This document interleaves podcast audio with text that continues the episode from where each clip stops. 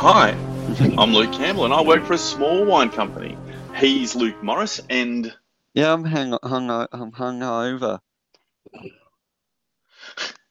and together we are Luke's Talk Wine, talking all things wine and booze and uh, consumption of popular culture or other things.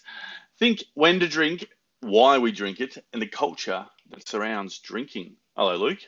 Hi, Campbell. Woohoo! We're, we're doing it. We're in the game.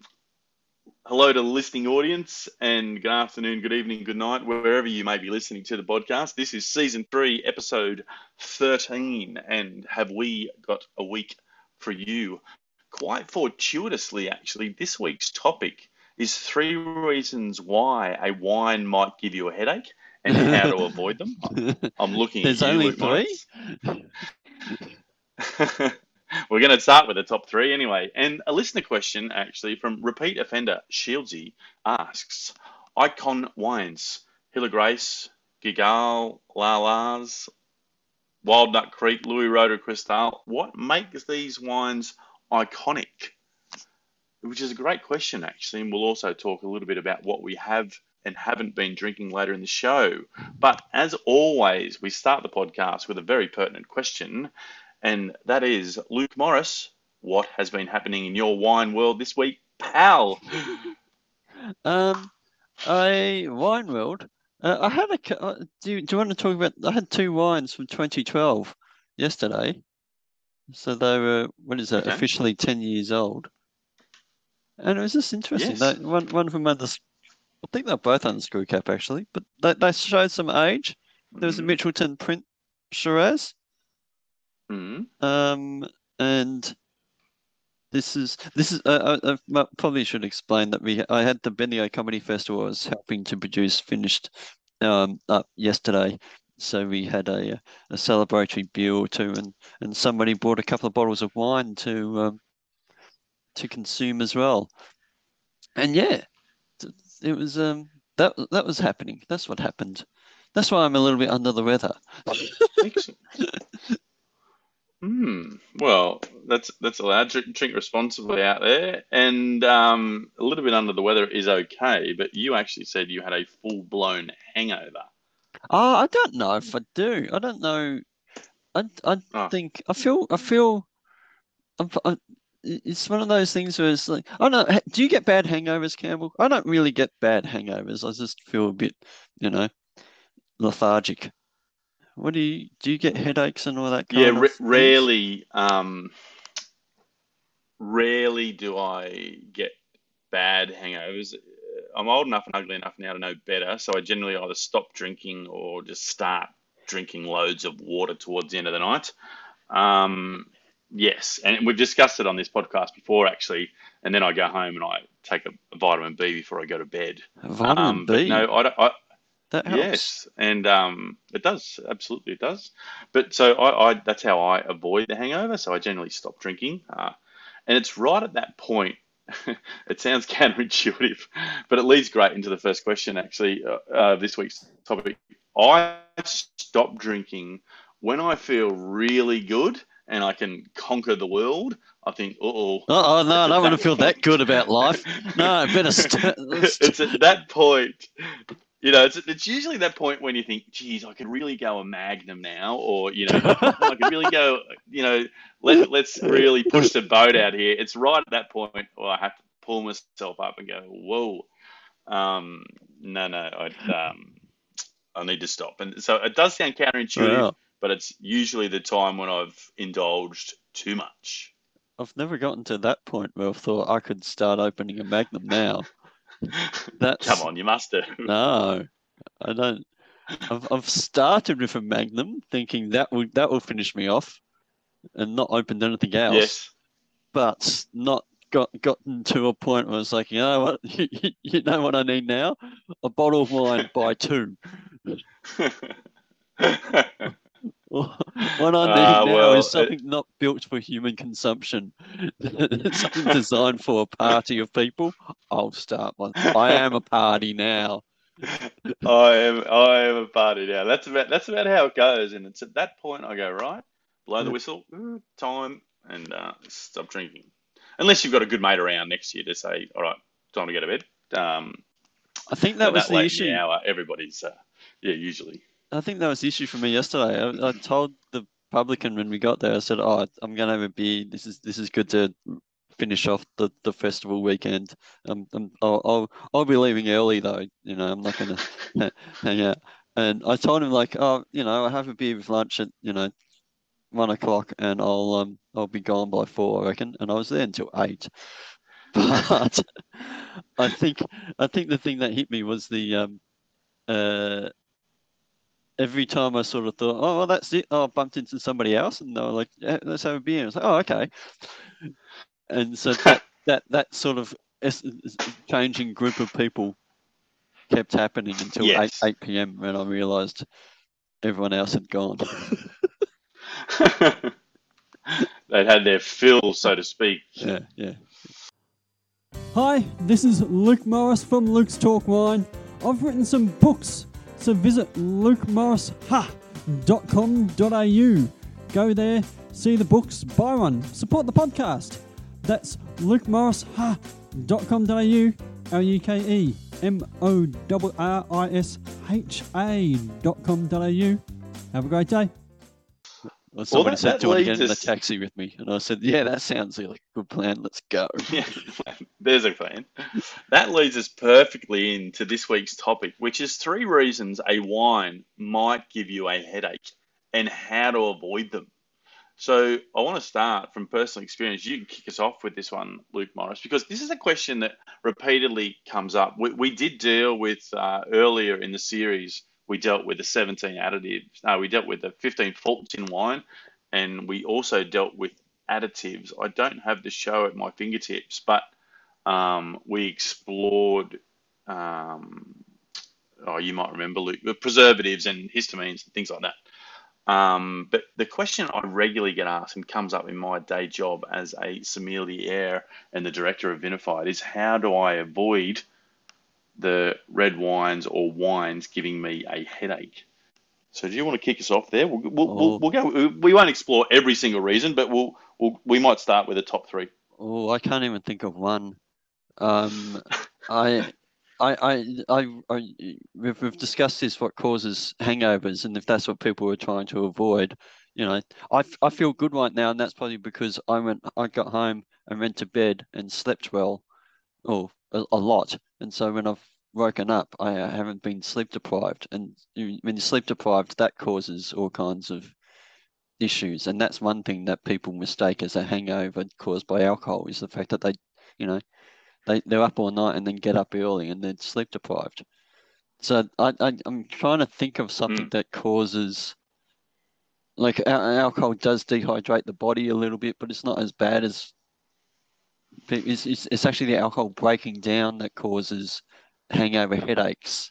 Um, that's a Yes. uh, uh, a compound that I that, that the name of it that I um, escapes me. So I think it's no, it's um, it's, it's something else. I did a test on rats, Hmm. and they they identified what it was specifically. They injected rats with this chemical, and Yep. um, yeah, but I can't think. I it, it- it's I think there's if you if you have uh. uh, there's there's different degrees of alcohol. So if you have like a Yes. a low quality alcoholic drink, it might have some ethanol within the the alcohol proce- production process, and that will give you a a, a, worse um, compound to, for the body to break down, and that causes uh, stress in the brain and headaches. Mm, I think. yeah. I think that's what it The, is. the, yeah, absolutely. So extensively, the, the, the wine headache are due to the, the sulfates, but they're either naturally present in wine. Yes, organic wines have sulfates too, or they are added by some winemakers and used as a preservative. S- Sulfur. sul- I don't think sulfur can really cause a, a headache. Well, I mean, it, it causes. That's what I was going to say. So going, moving on. Moreover, it's actually sulfates can sulfate sulfites, I beg your pardon, can trigger asthma or they can trigger an allergic reaction. But not always are they the cause of the headache. Yeah, I the don't think that- headache- yeah, I don't think they can. Yeah, yeah, the headache. The headache it, the headache actually comes from the histamines, which dilates the blood vessels, producing another mean, um, which constricts the blood, uh, tyramine. So the histamines create the fast-moving blood vessels, but the tyramine, which is produced as a byproduct, actually then constricts and dilates them.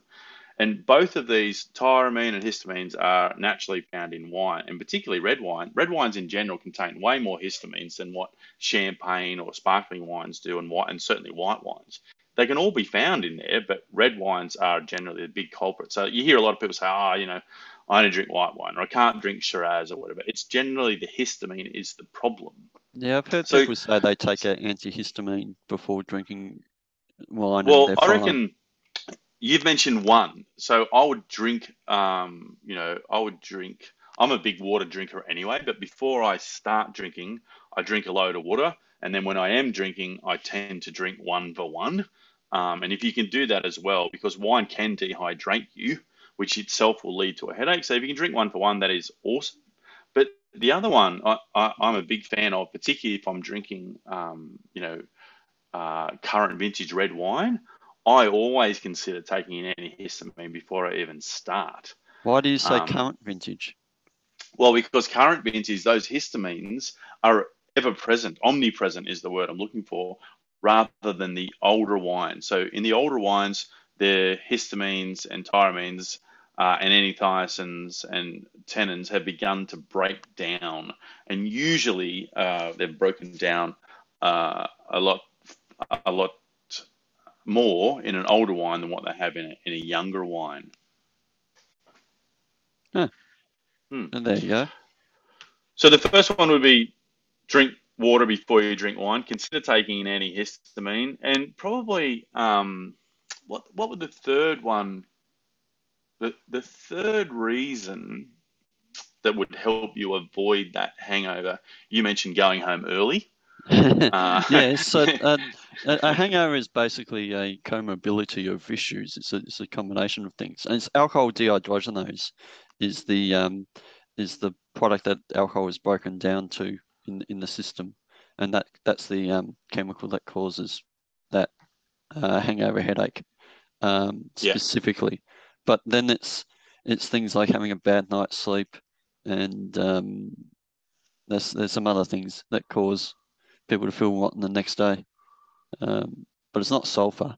That, that, I remember that that no. was that was disproven in all the articles and literature, uh, peer reviewed yes, literature pe- I was reading. But people can be sensitive to sulfur, but sulfur really isn't um, isn't the problem. It's, but you're, you're saying to, to, to, the thing is to a um, aged wine, it will be better to drink than young wine. Yep, that would probably be my third trick. Uh, th- that trick is drinking older wines. Um, absolutely. So I think that's probably the, the top three for me. Drink plenty of water. Don't you don't have to go home early. uh, drink wines that are older, and also uh, maybe just t- take an antihistamine before you plan on drinking lots of current vintage wine. Yeah, no, I've heard that trick. I've never never tried it, but you know, I don't know. Some, for some reason, I don't. Um, I don't really get that that impact. So unless no. I drink something rotten, that's the thing. Like to be honest with you, I, I probably should have a be feeling terrible after seven hours of consumption yesterday, but that's probably because the stuff I was drinking was either really good wine or um, really good craft beers. I didn't drink any, you know. I remember if I get a headache, an alcohol induced headache, it's usually associated to drinking some sort of low grade. I, I don't want to name a brand, but if you think of, if you can think of a very widely uh, accessible beer that's sold in large bulk and they claim to serve it fresh, um, that that causes headaches for me. Yeah, well, I mean, I, I, couldn't have a session personally. I couldn't have a session or an afternoon on beers because that that would wreak havoc with me. So I'd uh, yeah, just no good at all. So my body has an adverse reaction to all the all the yeast, and it's compounded then by some of the preservatives used in the brewing of beer. So I'd have to stick. Um, I'd have to stick to wine. Oh, lucky you. Look at that, eh? Lucky I'm in the wine business rather than the beer business. Yeah. Moving on to this week's question, actually, it's it's a question from regular contributor, and it's regarding uh, Shieldsy writes. Shieldsy. I Shieldsy, hi to Shieldsy. Uh, thank you for listening. Icon wines, whether it be Hill of Grace, Guigal, La Turque, Wild Duck Creek Ducksmuck, which we mentioned on the show, Louis Roederer Cristal, what makes them iconic? This is a really good question. I don't know if we have delved down the iconic road um, before here, but Icon Wines, what what, what do you think, Luke Morris? Um, I was going to say there's just two things. Uh, either it's uh, longevity of the of the brand, so it's been around and good for a long time, or it's uh, um, something has happened, some sort of points, some sort of notoriety has caused it to um, become recognizable. So there's there's some something's elevated it, and I'll give you an example from the art world um, Mm. of Please paintings. Um, the when the if I was to say what's the most famous painting in the world, Lou Campbell, what would you have a guess at? Oh, I'd say the Mona Lisa. Exactly. So why is the Mona Lisa famous? Well, it's only been painted once, and it's very small. it's it's it's not because it's the, the best painting in the world, much like you might think uh, the any wine you mentioned might not be the best wine in the world, but they're the most famous.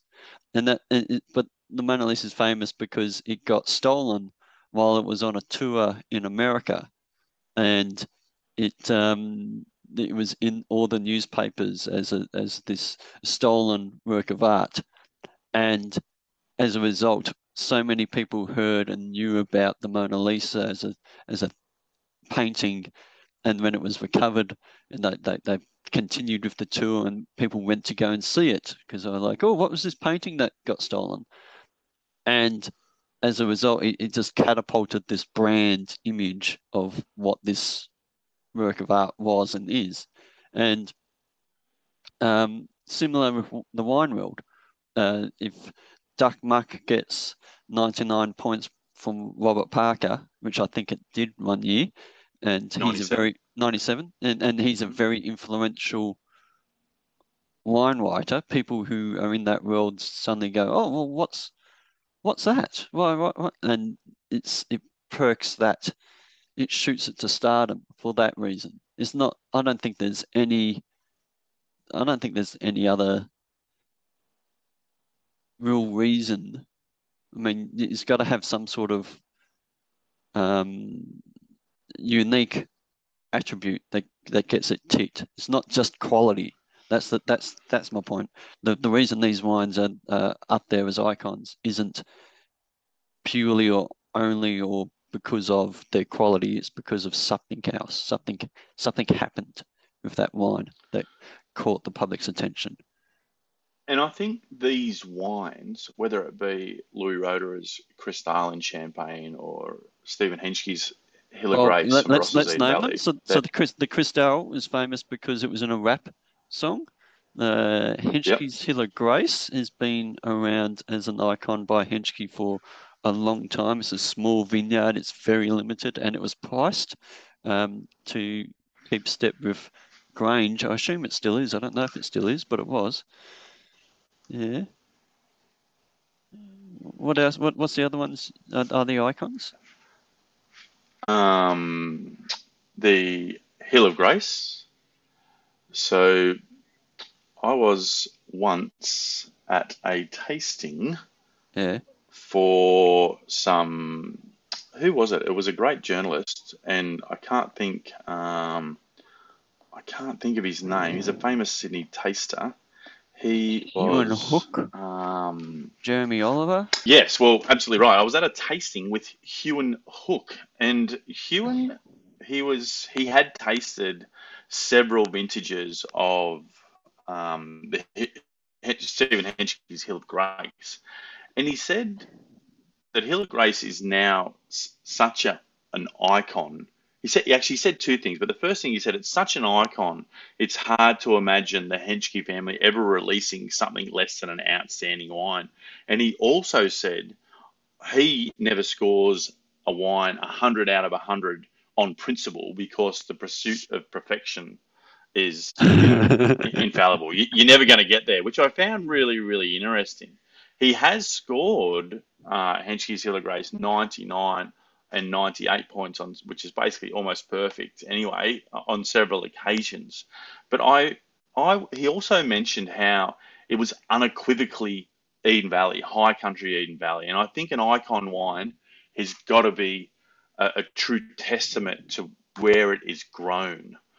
Guigal's uh, Le of the so-called Lala wines in Côte Rôtie, stylistically, Le is the middle wine between the perfumed and smooth La Malines and the dark and tannic and angry La Landonne.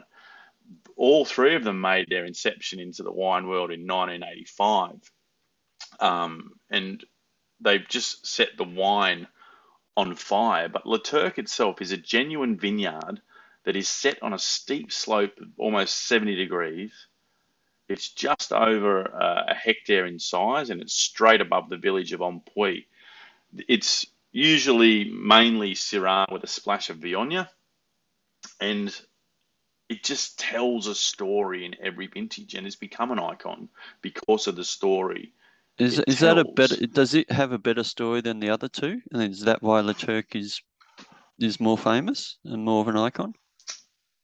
Oh, I, I think probably Le Turc is more famous and more of an icon because of its perfumed and approachability. Like La Landonne can be so aggressive and so tannic, like a good Barolo, it takes a while to get your teeth into. uh, La, La Malines you know, can be really kind of dark and, you know, it, it can be perfume and smooth, but it also takes a little bit to get your mind's eye around. Whereas Le Turc, I think, from all sides, is just stylistically approachable. And I mean, you know, take that with a grain of salt. It, it's not a. It takes a while to get into, as it's a Côte Rôtie for sure. But you might remember, as history gone by, so the Bordelais used to truck, um, go up to Hermitage, take some Syrah out to put in the Cabernet to add, add, some body. You know, I'm talking about in the early 19th century here. Um, so these wines are full body. They are iconic because they represent a sense of place. The wrappers use Cristal, you know, like so. Th- yeah, I think it, I think it's when you're talking when what you're really saying. I think it's more about that story. I think what's making them iconic is this is that there's some story about that wine that you can tell. Isn't yeah. Like yeah. you said, the, yeah, no. Famous because of the, the, the, connection to the. Who was it? Did was it a sponsored rap or was it? Was it was what song was it in? Who did it? No, it wasn't a sponsored. Yeah. Um. Now I, I can't remember, but but the the chorus was something about unwrapping the the gold wrapper of uh, Cristal. You know, like um so got a flat bottle. Who was it? That's a good, we might put that in the show notes. It's, it's, a, it's a unique bottle. That's the other thing about it. Well, yeah, they commissioned a, a, a Flemish of all people, a Flemish glass maker to create that kind of clear lead glass with a flat bottom. Um, yeah, oh, lead glass. That's, that's how it holds together. Uh, yeah, um, and yeah, it, it was in a clear bottle. It was always wrapped around it. Who was that? Um, oh, it's probably Jay Z or Snoop Dogg or someone. I don't know. Raz. Yeah, Tone, one, Tone Loc. One, one, one of those t- Tupac. Um, it, no, but I always thought. I mean, I know it was a prestige cuvee for a lot of those rappers, but I always thought there was some connection to the czars of Russia even as well. Like it was their emperor's yeah. drink, if you say, you know, You know what I mean? Like I thought there was a bit of a deeper history because it's Yeah, been, it's been be. around since the war years. So Cristal is one of the oldest grande marques as well. It's been around since you know mid 40s. Um, And it's a bit of an easier word to rap with than Yeah. Onatech or the Yes. Arne. if you, you know, I can't think of uh, how do you how, what do, what rhymes with Arne. Yeah, true.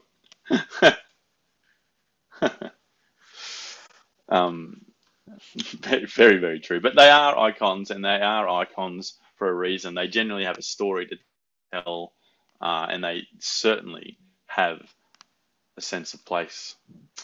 Luke Morris, what have you been drinking this week? Oh, um, yeah. So last night, what was it? The we had Oh, you mentioned the, Mitchelton print. We had a Mitchelton print, and there was Yep. a Barbara's Shiraz from um, Hardcore Estate. Yes. And I thought the, the Hardcore Estate was, was for me the, the, the better wine. The, the the print I thought was just a bit soft on the palate, and but it had really lovely aromatics. Um, Mm. but the Barbara's just looked a lot younger. It looked like it was it, it had more palate weight, um, and uh, looked like it would it would age for longer. Um, so I was there. I was impressed with that. I'd be interested in the Mitchelton 2012 because that would have been Ben Haynes' last year as winemaker at Mitchelton. Ben Haynes has since gone on to, uh, we're studying for his MW, he's since gone on to launch his own brand uh, and he's making some stonkingly good Shiraz, Shiraz Viogniers, um, and a whole host of other things actually. Where's But he working? he he works for himself now, but he did work. What's, what's it called? he- Do you, do you know what it is? It? ben Haynes Wines. Ben Oh, Haynes is that Wines. it? Oh, okay. Yeah. Uh, but he had worked at Mitchelton, post Mitchelton, he worked, um, or actually, was it before Mitchelton? He might have worked at Mount Langi or maybe after. Uh, but he's had a prestigious career. But I know that 12 was his last vintage because I remember him moving on and talking to him saying he's going to discuss his own, own brand. So it would have been interesting to see. You said it was soft on the palate and had a great aroma, but just not a lot left in it.